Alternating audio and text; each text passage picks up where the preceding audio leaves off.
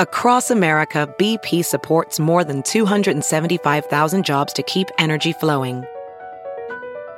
Jobs like building grid scale solar energy in Ohio and producing gas with fewer operational emissions in Texas. It's and, not or. See what doing both means for energy nationwide at bp.com slash investing in America.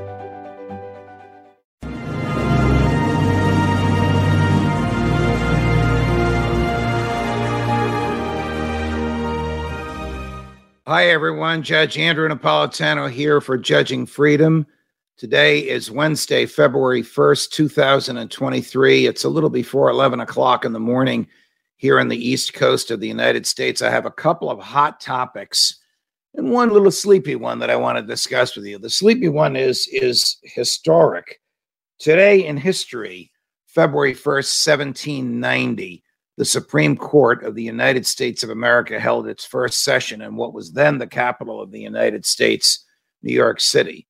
The court, of course, was essentially meaningless in our society because it's an appellate court. Uh, and there hadn't been any cases making their way up to the Supreme Court. It would be a couple of years before cases filed in the trial court would make their way to the intermediate appellate courts called the circuit courts, and then appeals from there would make their way to the US Supreme Court. And of course, in those days, if you were in state court, let's say the Supreme Court of New Jersey had ruled against you, there would be no appeal from the Supreme Court of New Jersey or New York or Maryland or any of the uh, original 13 colonies become states up to the Supreme Court of the US. So it took a long time for cases to make their way to the Supreme Court. It wasn't for another 25 or 30 years before its impact would actually be felt in American jurisprudence and in basic law enforcement, and maybe another hundred years before the Supreme Court's impact was felt in the daily lives of Americans after the Civil War when it unleashed the Congress to write any regulations it wanted about basically any human behavior. I mention this because A, today's its birthday, and B, the court is held in such low esteem uh, today. Um, re- Republicans and, and conservatives look at the liberal members of the court as if they're political hacks, and liberals and progressives and Democrats look at the Republican appointees on the court as if they're political hacks. Uh, lately, Chief Justice Roberts is being attacked because his wife has made a lot of money uh, as a running a placement service where she finds jobs for lawyers at high end law firms, and those law firms have cases before the court. Justice Clarence Thomas is being attacked because his wife uh, is a conservative Republican uh, political activist. The court's uh, authority uh, waxes and wanes throughout history. Uh, when John Marshall and the Supreme Court found uh, the Second National Bank of the United States to be constitutional and ordered President Andrew Jackson to deposit funds from the Treasury in the Second National Bank. The president famously said, John Marshall was the Chief Justice at the time, John Marshall has made his decision. Now let him enforce it. Well, the court has no enforcement arm. The court doesn't have an army that works for it. Yeah, it's got marshals to protect it and to serve papers, but it doesn't have people to enforce its rulings.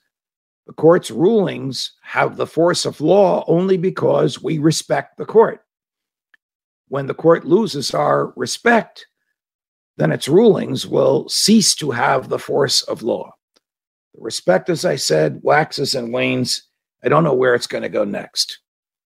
The, the federal government is generally held in very low esteem today Latest polls showing 69% of Americans think the worst problem in the United States is not inflation, it's not war, it's not Ukraine, it's lack of leadership from President Biden and from the Congress. This is not zeroing in on President Biden.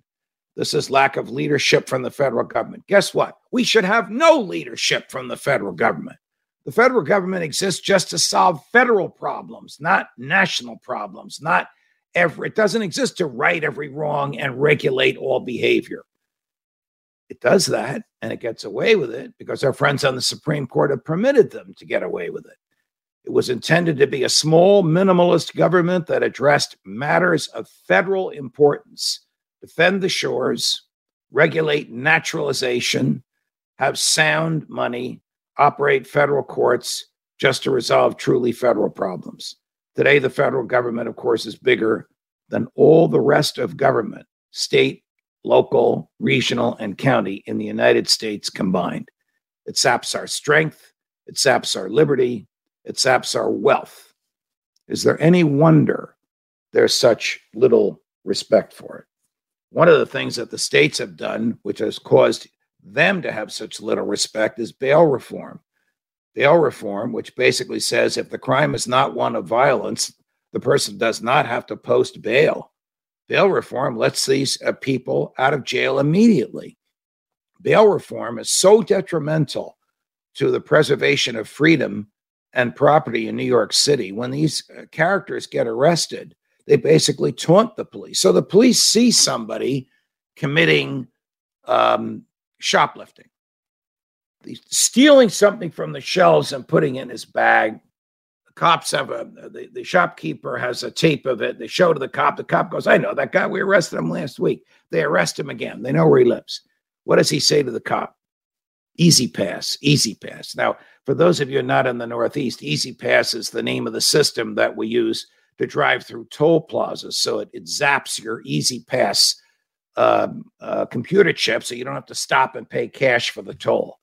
But to them, it means I'll be right out on the streets in a couple of hours. And they are. When I sat on the bench in New Jersey, there was no bail reform. Judges decided what the bail should be. We, we looked at the person's background, we examined the evidence against them. We decided is this person likely to come back when we need him in court? Is this person likely to commit a crime before they come back in court? And judges could make that determination and and make a decision as to whether bail should be fixed and what the bail should be. It shouldn't be so unreasonable that they can't post it, but it has to be something that if they don't show up or if they commit another crime while they're out on bail and the bail that they've posted is seized by the state, it'll cause them to show up again. But with bail reform in New York, the way it is, and the creeps shouting E-ZPass, judges ready to pull their hair out. I don't know how I could sit in the state, state system in New York if I had to let everybody go, even though I knew from their behavior and from their record and from the evidence against them, this is a career person who's going to do it again, and they'll never show up in this courtroom for the trial on the charges for which they've just been arrested. It would be deeply frustrating, counterproductive, and absolutely catastrophic for freedom and for the sanctity of private property. The other problem is that you can't, in New York, carry a gun. You can't defend yourself. Somebody comes in uh, and is and is uh, smashing windows and stealing from you. You have the right to use deadly force to get rid of them. Not in New York because you can't carry a gun. I think that will change soon. Uh, the courts are scrutinizing New York's anti-gun legislation. It's obviously constitutionally deficient and utterly inconsistent with the Supreme Court's most recent ruling on the right to keep and bear arms. As I speak, 11 o'clock in the morning, Wednesday, February 1st, 2023, the Federal Bureau of Investigation is rummaging through the beach house of the President of the United States of America. Just broke a few minutes ago. Joe Biden's beach house in Rehoboth, Delaware, is being searched by the FBI, not pursuant to a search warrant, as was the case with Donald Trump, but pursuant to Joe's consent to make sure that there are no classified documents there. These two cases are apples and oranges. I won't go through the differences in all of them, except to say that in the Trump case, he is accused of hiding documents so that the feds couldn't find them. That's why they went to Melania's clothes closet because one of the porters at Mar-a-Lago told the FBI, This is where Trump told me to put this box of documents. I don't know what was in the box. And sure enough, they found classified and national defense information secrets there. In Joe Biden's case, what is he going to do? He's not going to resist his own FBI. He consented and appears to be cooperating uh, fully. But there's something head scratching. and something unsettling about the FBI searching the home of the sitting president of the United States. I don't know where this is going to go. I've said before, I expect Trump to be indicted. I think he'll be indicted by the state of New York and the state of Georgia on different uh, matters uh, before the feds get around to indicting him. But where this goes for Joe Biden, where it goes in the big picture, where it goes for the government over classifying documents just because the government doesn't want the press and the public to see the documents, more as we get it. Judge Napolitano for Judging Freedom.